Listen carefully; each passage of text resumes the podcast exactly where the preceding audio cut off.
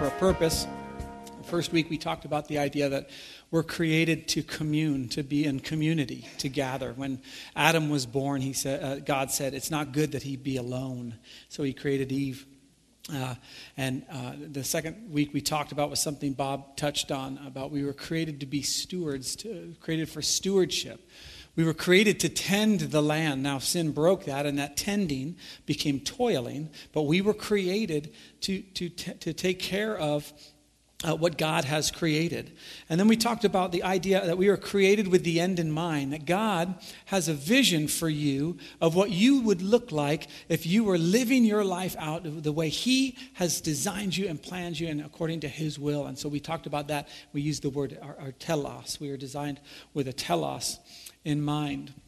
Uh, what I want to talk about this morning is I want to answer this question uh, Can you change the world? How, how can you change the world? And you think about your own situation, where you're at. How, how, how do you change the world? I mean, uh, we kind of, you know, you might see a commercial on television and you might see some young, attractive person saying, you know, we're all world changers or wh- whatever. And, and we kind of buy into that. But then when you think about the world, it's a big place.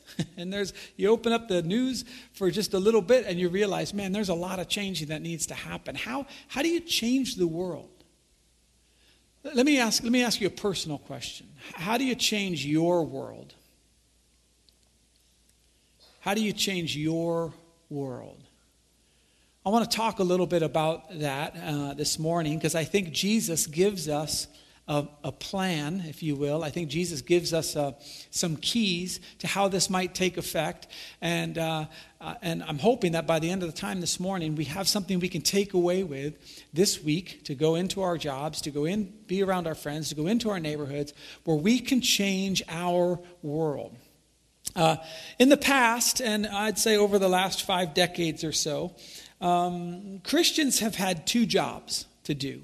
And um, I don't know if you ever, if I'm like dating myself, but when I was growing up and being a Christian, um, there was this guy named Jerry Falwell, and he, uh, I think he was the one that started with the moral minority or majority or the minority report or something i don't know i forget what it was but but here, here's where kind of the two two important things that it was the christian's job was to point out sin Okay, identify it and point it out and, and, make sure you got that covered. And then have points that win. okay, so, so for, for some decades, uh, there was this kind of movement that there was, you, you, would point out sin and then you would have these arguments that you, you could win these arguments. Now, let me just point out real quick that not, not, not all of this is bad, okay? So if you're, if you're part of that movement and, and you were involved in that, uh, that's, that's great. And there's, there's elements to that even today. But Jesus gave us a really good word picture of how to change our world. And so rather than go for or against or against something, let's look at what Jesus said, okay, and see if we modeled ourselves after Jesus and what he had to say, what would our world look like, especially the world that we can uh, that we have influence on. Okay, I want to set this up a little bit. Uh, what what happened was so there was a bunch of people on the on this kind of mountainous area and they were all coming to hear jesus speak he was healing people and doing all sorts of stuff and so they were all seated here a lot of them and off in the distance there was this uh, horse this stallion a mighty stallion and it was just flying across the plain. And on top of that stallion was this warrior with this sword in his hand. And it was like big sword. And he didn't have a shirt on okay? Um, and he's super ripped. I mean just like you know awesome abs his huge arms. You could tell he'd been in battle and he, he was riding. And and and they realize it's jesus right? Because they're looking because he's their messiah so he's flying and he starts coming in and his blue eyes are shining in the sun. And uh, his blonde hair he has back in a ponytail so it doesn't like get, get in his eyes. And he's got this this sword and, and, and he and he gets right up to the people and and the horse you know like rears back you know and he and he's like this and he he he like gets down and he and he yells this out to the people to just it's his rallying cry the, the kingdom's coming right jesus is ushering in the kingdom and he yells this out at the top of his lungs blessed are the poor in spirit because he was Scottish, like Braveheart, right? That was a terrible Scottish accent. But he says, hey, ushers, seize that man. Uh, he says, Blessed are the poor in spirit, for theirs is the kingdom of heaven. and in that, the beginning of this kind of battle cry, everyone would look around. Now, okay, just so we're clear, Jesus didn't go around shirtless. He wasn't uh, Scottish. He was Norwegian. Um, no, uh, he didn't have uh, blue eyes and a sword and all that kind of stuff. It, it took place a, a little different than that. But he was ushering in the kingdom, and it looked nothing like you'd expect. He says, Blessed are the poor in spirit, for theirs is the kingdom of heaven. The kingdom that I'm ushering in will not be won, will not even be fought in the way you would expect it to be fought. It's not about winning arguments. It's not about pointing things out. It's that you come to the kingdom poor in spirit, saying, My soul is bankrupt and I need it to be filled by my heavenly Father. And so he goes to the people and he says that, and it's, a, it's, it's, it's kind of a wake up call and then they begin thinking to themselves, man, is this like the Messiah, like poor in spirit? And he, he's like, hold, hold on, I'll, I'll continue to kind of flesh this out a little bit. Blessed are those who mourn. Can I get them? Yeah, you know, yay. For they will be comforted. Like, like the problem won't even be solved. Like there will be a reason to mourn, and you'll just be comforted, not given what you wanted. But there will be a reason to mourn, and blessed are those that in their mourning they turn to their heavenly Father and say, I can't. This is just devastating for me. I can't go on. And that's where God meets them. He goes on and he says, Blessed are the meek, for they will inherit the earth. One time I saw a bumper sticker that said, The reason the meek will inherit the earth is because they're not going to get it any other way. I just thought that was funny. Anyway, I, didn't say that first sermon. Okay. Blessed are the meek, for they will inherit the earth. He goes on, Blessed are those who hunger and thirst for righteousness, for they will be filled.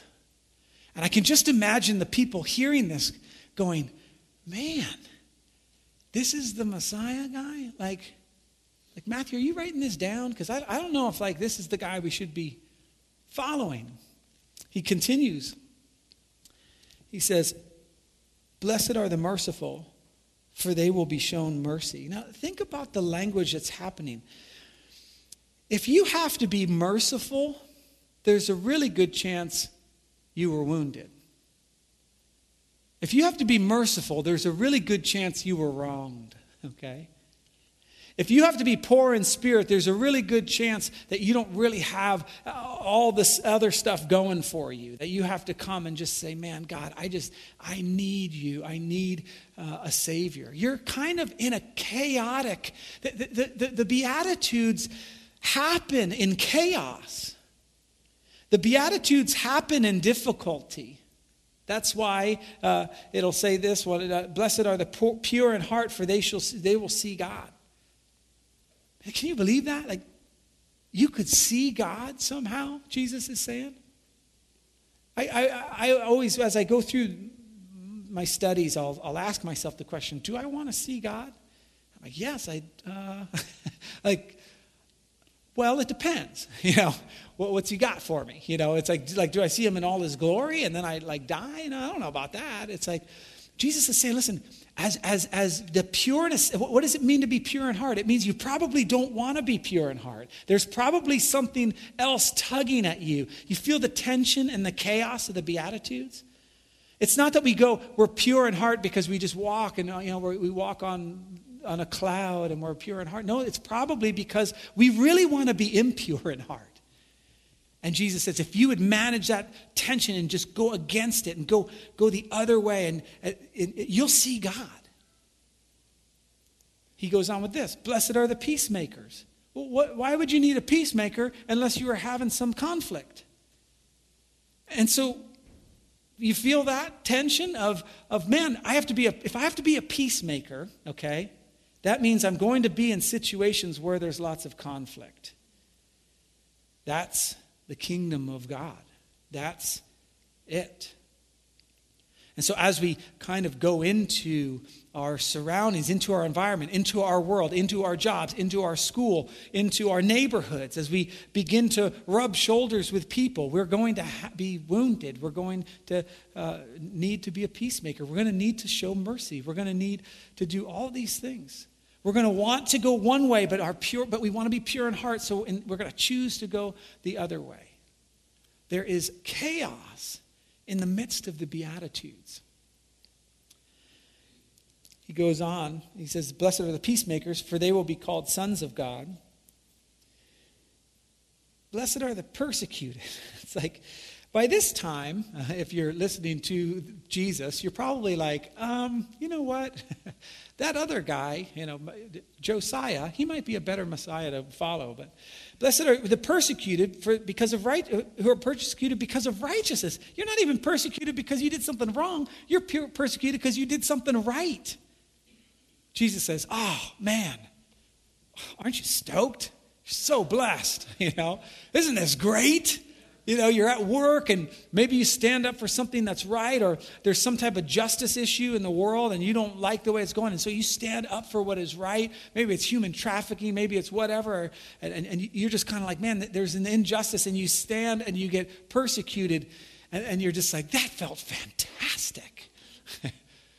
he says, Blessed are those who are persecuted because of righteousness, for theirs is the kingdom of heaven. Like you will begin to begin to experience this kingdom differently than if you just had comfort. He go, it keeps going on. Blessed are you when people insult you, persecute you, and falsely say all kinds of evil against you because of me. And so, as you, as you begin to step out into this pure of heart and peacemaker and, and, and, and being merciful and meek, and, and, and you, you understand kind of what's going on, you, you'd think that there'd be something, but then you become, you be, you're called different things, maybe intolerant or whatever, but the people misunderstand where you're coming from. Jesus says, That's great. Bless, you're blessed. It's good because you're going to experience the kingdom of God in the chaos of the Beatitudes. He goes and he says, Rejoice and be glad because great is your reward in heaven. And then, if you're a good student of the Bible, you'd go, wait a minute, in heaven? what about right here? Like, how about a raise, Jesus? You know, something. I mean, can I get can I get some type of reward here? And and so you read that and you're like, in heaven, I don't want to wait for heaven. But as you read more of the kingdom language, you get this idea, and we we say it all the time here, is that eternity starts now, and that maybe maybe there is some type of reward, there is some type of experience that we, that we have in relationship to our Heavenly Father, where maybe as Jesus prayed, Your kingdom come on earth, maybe, maybe I could experience some things on earth that I would experience in heaven, actually in the here and now, as I step into the chaos of the Beatitudes. So why do we rejoice? It says, "Rejoice and be glad, because great is your reward." Well, why, why do we, why do we, uh, why are we glad and rejoice? And here's why. And, you can write this down or snap a picture of it or whatever. And you can put this on your fridge because it's really encouraging. And you can look at it during the week and before you go get something to eat. And you can say, um, "Well, we, we rejoice because we are persecuted, meek, bankrupt, hungry, thirsty, merciful, peacemaking people who are insulted and accused." Praise God. right?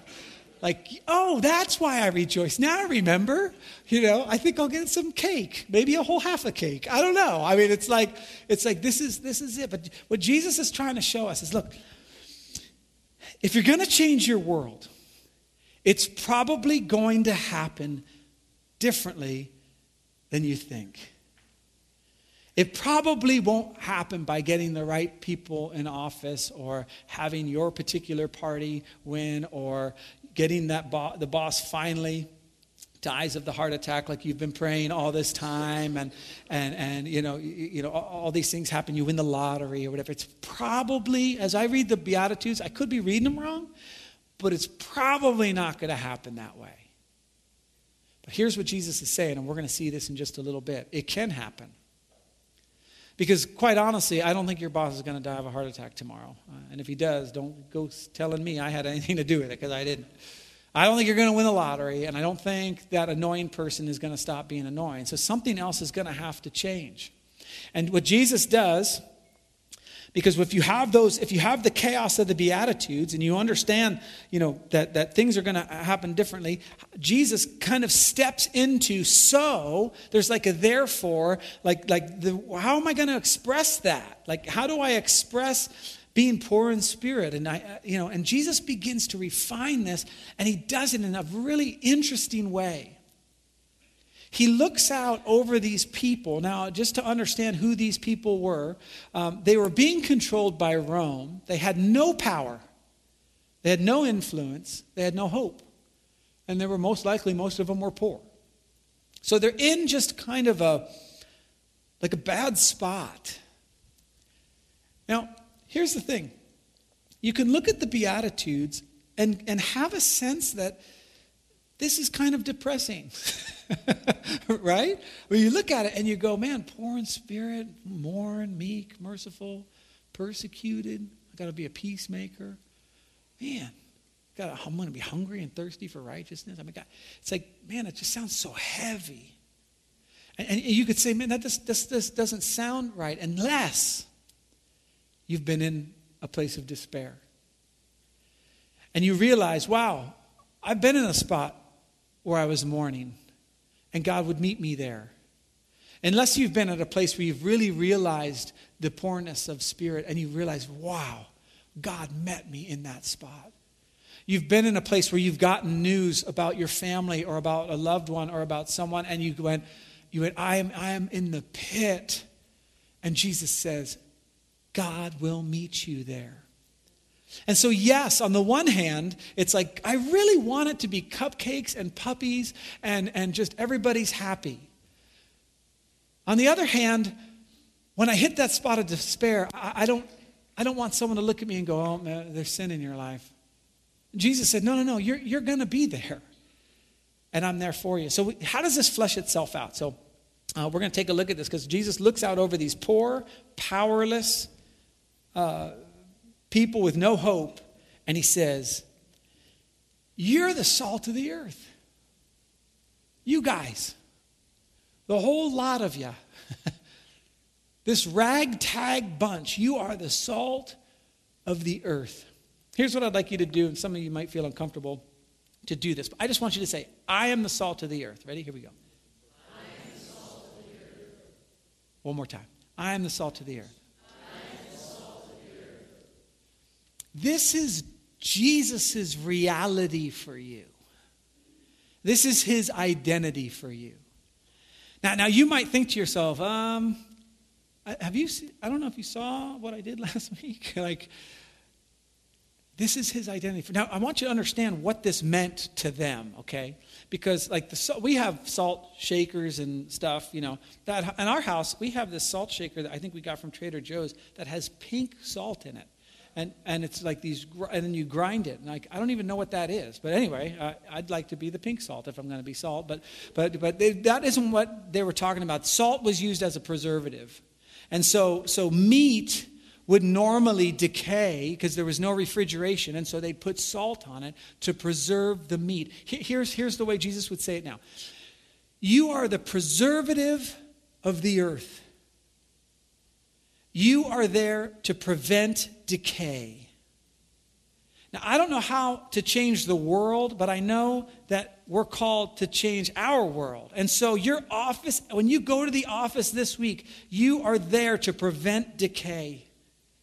When you go into your neighborhood, you're there to prevent decay. If you're around your friends, school's now uh, you know ended, and so maybe for some of the kids, they're they're you know you're not necessarily in school, but when you go back, you will be the preservative of that school. Now, now, now here's the thing that's so exciting because if you're like me, you'd think, um, actually, uh, I'm, I, I go to work, I work at a warehouse, and I sweep the, I have no status, I got nothing. I just go in, they, people make fun of me, they call me names, I just sweep and I put stuff in a trash can. And here's the great news Jesus says, perfect. perfect. You're the preservative there. So he, goes on and he says, he, he kind of has this idea that you, you're there to preserve. You're there to preserve in your neighborhood. You're, you're the preservative of your family, even the ones that are weird that you only have to see on two uh, vacations or, or two uh, holidays and you wish you just would never see them again. You're the preservative of that family gathering if you're a follower of Jesus. Now, if you're not and you're just like here, that's great. We, we have a saying here that you can belong before you believe, and if so, you, and so you get to be let off the hook. You don't have to be. No, I'm just kidding. But but but for us, for those people who say, "Look, I, I want to step into this," He's already given you the identity. You're the salt of the earth. He goes on. He says, "But if the salt loses its saltiness, how can it be made salty again? It's no longer good for uh, anything except to be thrown out and trampled uh, underfoot." And so, your job as a preserver to stop decay, to stop disorder, um, is really, really important. And here's the thing about salt, I want you to understand, and it goes along with the Beatitudes. For salt to work, it has to come in contact with the thing that would decay. Salt doesn't do any good on the shelf. I mean, it's a good place to store it, but it's not useful. Salt wasn't designed to go, you know what, you know, I, I'm, I didn't, I don't know if you knew this, but I'm the salt of the earth, and uh, in the last five years, I've become really salty. Uh, I just look fantastic, and I, I'm, I'm in the shelf, and I'm just, if you, you, oh, good, let's, let's get you out there and be in you. No, no, no, no, no, not, not just yet. I still got some more saltiness to kind of work on. That's not at all what Jesus means salt has to come in contact with the very thing it's going to decay. Now, if you're in an environment and your job is to preserve, there's probably a good chance that there's going to be situations where you don't want to be the preserver. You want, you want to engage. Maybe it's an unfair situation that you're in at work and, and you want to stand up and you want to get your thing and you've got a career and all this kind of stuff. He says, No, you're going to be in that context, the context of the chaos of the Beatitudes, and you're going to be merciful at that point. You're going to be a peacemaker. So then, if that's not enough, he goes on and he says, You're the light of the world. now, for those people, their whole life, they would probably not travel 20 miles from wherever they were born. It's just that's you, you were born there, you died there, you wouldn't venture out. So to be the light of the whole entire world, how is that? And yet, from this Sermon on the Mount that Jesus preached, look where we are now. Jesus is the light of the world. The message carried on. How did that happen? Because they did, they believed what Jesus said. They did what they what he told them to do. This early church was persecuted. This early church was peacemakers. This early church uh, uh, uh, rallied together. This early church of, of, understanding who Jesus was as their rabbi and as their savior actually started to do it. They changed the world. And Jesus would be here and he'd look you right in the eye and he'd say, You can change yours. You can change your world. You can change your world. Even in your poverty, even with your weaknesses and all that kind of stuff. So he says, You're the light of the world. Now he goes on and he gives some really interesting things here. He says, A town built on a hill cannot be hidden. Uh, this word built uh, isn't just constructed. Uh, if you have another version of the Bible, it might say a, a, um, a city, um, uh, a, a town set on a hill. There's intentionality to it. And so, so the fact of the matter is, whether you like this or not, you are strategically placed to be a light in the darkness. You say, John, we've, I put out 17 resumes to get out of that place. like, how could I be strategically placed? I would like to be strategically placed in the corner office down the street, you know, w- w- and with my career on the move. I would like to be strategically placed in a different neighborhood. We were trying to get out of that neighborhood, but Jesus would look at you and say, You are the light of the world. You are set in that place to be a light. And unfortunately, you can't be hidden. You can't just turn it off. You can't just go away. You're, you're kind of stuck. Your job is to be a light. You might say, man, I'm, I'm, a, I'm a freshman at school. I don't even know where my locker is. And last time I found it, they stuffed me in it. and they and they and and that and I came out two days later. Like like like you just feel like there's no way. There is no way that I'm a light in my particular situation. And the Lord would look at you and say, You are strategically placed there to be a light. And how you handle that chaos, how you handle that, that stuff, how you go through it is going to be a light in the darkness. How you handle it, uh, the, the, different um, uh, chaos at work and at, at home and all this kind of stuff will be salt, will be a preservative there. You're strategically placed where you are right now. So he goes on, he says this uh, um, Neither do people light a lamp and put it under a bowl. Um, instead, they put it on its stand, and it gives light to everyone in the house.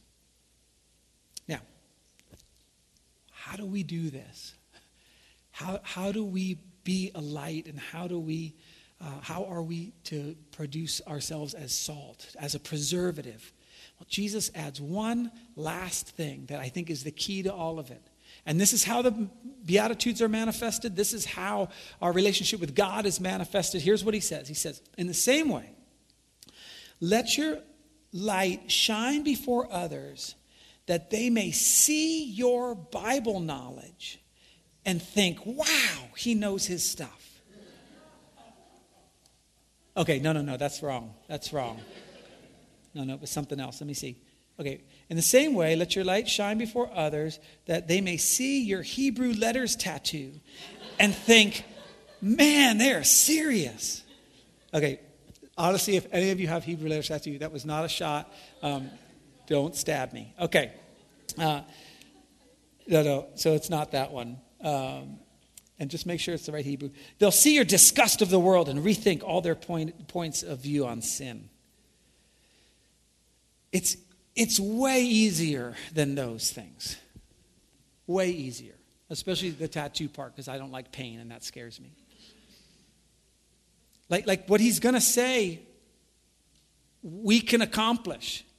Like when you look at this and you go back to you are the light of the world, that sounds like, man, I don't know. There's no way. I'm not smart enough. I'm not spiritual enough. I don't, you know i'm not i just i just started my my walk with god i don't know anything i barely have any of my questions answered and you're telling me i'm the light of the world or i'm the salt of the i'm the preserver of this business or this uh, situation i'm in like that just sounds so massive until you see what jesus says this is how you're going to do it. He says in the same way let your light shine before others that they may see your good deeds. That, that actually you can be in a situation at work, at school, in your neighborhood, in your home, however, and you can actually be a light just by doing stuff. Now, doing stuff can be hard. Sometimes one of your good deeds that you might, as you go into this week, because I'm going to ask you to ask God to show you some of these good deeds, one of your good deeds might be to be quiet. Right? You didn't think of that one, did you? yeah. Like you might find yourself in a situation you're like, man, this thing is decaying rapidly. This is like, uh, this is going, it's decomposing. I get starting to smell. I can, you know, it's stinky. It's like I'm going to be salt. Right? It's like you have a one liner, you got a zinger, you could be right. You could just be like, oh, you guys, you're missing it. This is an alley oop, this is a softball. I could I have the one liner that will just destroy the like I got it, I got it. And the Lord's like, salt. And you're like, mm. just go into the parking lot. Da! Go like you know, you used to do as a kid in your pillow, just yell it into your pillow. That might be your good deed right? Your good deed might be to give a word of encouragement to somebody this week. The person that seems to always need a word of encouragement. And you're like, why are you always talking about yourself and how great you are and all this kind of stuff? And all of a sudden, God might say, you know what? I'd like you to, I'd like you to go up and just tell a man, you know, whatever. I don't, I don't know what your deed's going to be. I have no clue. But aren't you glad that I don't know? Because if we if we listed them right, then we'd all be going like, "Well, I couldn't do that. I could do that. I don't know. I don't know about that."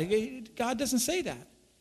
He says, "In the same way, let your light shine before others that they may see your good deeds and watch this and glorify your Father in heaven."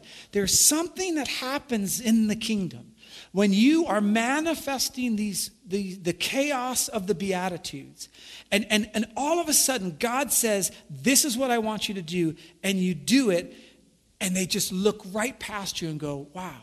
In other words, maybe, maybe Jesus is saying it this way live your life in such a way that even though people don't believe in your God or believe the way you do, or they don't even want to become a Christian, they go, Man, there's something there and they begin to go, you know what? I, I wonder if this God thing is true. Because the way God is working through you. Now, every one of us can do this. You don't need a degree. You don't need to be rich. You don't need to be attractive. You don't need to be anything but obedient. He says, in the same way, let your light shine before others that they may see your good deeds and glorify your Father in heaven. So we talked about the two jobs that we had decades ago and all, all that. To, uh, and it rhymes, so I'm going to make this one rhyme. Jesus gives us two jobs, and I've been touching on them all this time. The first job is to prevent decay. To see something taking shape and you go, man, this is not going, I'm not going to, I'm not to add to the decomposition of what's going on right here or, or to the decay. So we prevent decay. That's one of our first jobs. Our second one is to point the way. And we don't point the way through argument, uh, although there'll be a time to, to make a case, okay? We don't point the way by pointing our finger, okay? Although there might be a time to say, look, I, know, the way you're living right now is, is to hurt you. And so I'm sorry I have to tell you, but that's kind of the thing. No, when we point the way, we just point them to our Heavenly Father. Exactly the way Jesus did it, okay? Jesus said, I'm, I'm here for one thing to show you the heavenly, to show you my Father, to point to my Father, to glorify my Father. I don't do anything he, uh, unless He tells me to do it, and I don't say anything unless He tells me to say it. That's what I do. That's Jesus' model to prevent decay and to point the way. And so this week, as you go into this week, you're going to come up and face situations. And you're going to in the back of your mind, you're going to get this stupid rhyme. You're going to be like, prevent the king, point the way. This is lame. Okay, I don't know. I mean, whatever, whatever. So, so you're, that's what you know. That's just kind of the way the way it works. And so, but here's a vision I just want to give you for your week this week as you come up to these things. We already talked about the fact that you're a city set on a hill. You're strategically placed to, to, to bring light to where you, exactly where you're at. But watch what Ephesians says. Now, Ephesians, prior to this verse I'm going to show you to set it up, Paul basically levels the playing field. And he basically says, We were all useless, okay? We were all sinners. We were all, you know, we, we were, we were just a wreck, okay? That's kind of how he starts it off. And then he begins to build this thing about like how what Jesus did on the cross and how God began to bring restoration and, and transform us into something new. And, and he uses this language where he's like, it's by grace you've been saved, like not through works. You weren't saved through works. You, didn't, you weren't saved because you did enough stuff. You, you, you, were, you, were, you were saved uh, by grace through faith. You just said, okay, I, that's that kind of poor in spirit language. You know, it's all through there. And you, okay, you know, I need God. I, I need God to do something in my life. And so he talks about how Jesus did that. Okay, so that's what he gets to. Now, remember what I said. He made a very specific point that you are not saved by working, by, by being good. That's not how you are saved. And then, out of nowhere, he kind of left hooks you with this verse. He says, For we are God's handiwork, created in Christ Jesus to do good works. like we're not saved through works, we're saved for works. That, that, there's something about going back to why you were created. Remember, we talked about this two weeks ago. We were created for stewardship. We were created to bring shalom. We were created to care for, the, for our environment. That that's what we were created for. And, Jesus, and Paul is basically saying, look, now that there's been this restoration in your soul, you can go out and change your, work, your world. And watch what he says. This is so awesome. Create in Christ Jesus to do good works, which God prepared in advance for us to do. So that means when you go into work, in your inbox, God has placed something there. And you get in there, and the decay starts happening, and you pull it out, and it says, Don't say a word. and you're like, Oh, he already knew. Isn't that kind of exciting? That you go into this world, into this, into your work week and into your being with friends this week, and if you're out of school, maybe you got parties to go to and all that kind of stuff. That hidden in there somewhere is a good work that God had prepared in advance for you to do. And by doing so, you will bring the very kingdom of God to that environment. You will be a preserver and you will be a pointer. So here's what we're going to do we're going to um, take some time to kind of flesh this out a little bit between us and God. We do this every week where we just take some time to process. And maybe God has already told you, even as I was talking, and we, we've talked about this before, where while I'm talking, God was like, hey, you know what it is? You're supposed to. And you're like, shh, I'm trying to listen to the sermon. You know, you're like, like you know what it is. And so at this time, uh, as you go before God, maybe your prayer is something like, God, just give me the strength to follow through. You know? And, and, and, and, and just to give you a little hint, most of the time, it's going to come at a really bad time. Okay? It's like, you know, it's like God's going, look, I really want you to be merciful. You're right, you know, right now. And you're like, you know, now's just not a good time for me to be merciful. Okay? I want you to be a peacemaker. Uh, how about tomorrow? Today, I'm going to light this dude up, okay? And then I'll, I'll tomorrow, peace, erase, erase, we're all gone. But, you know, uh, it's going to come. The reason it's mourning and peacemaking and merciful and good deeds is because it usually comes at a time when you don't want to do it, okay? So, so maybe you already know what it is. Maybe for you, you're just like, you know what? I don't know what it is, thank goodness, okay? But God, show me this week. Speak to me, talk to me, open my eyes. And you can go into work tomorrow, or you can, uh, if you're staying at home, you go into your, your home chores or whatever, or, you know, however it works. You go into that day, you go into your day going, I wonder what it's going to be. That's exciting to me.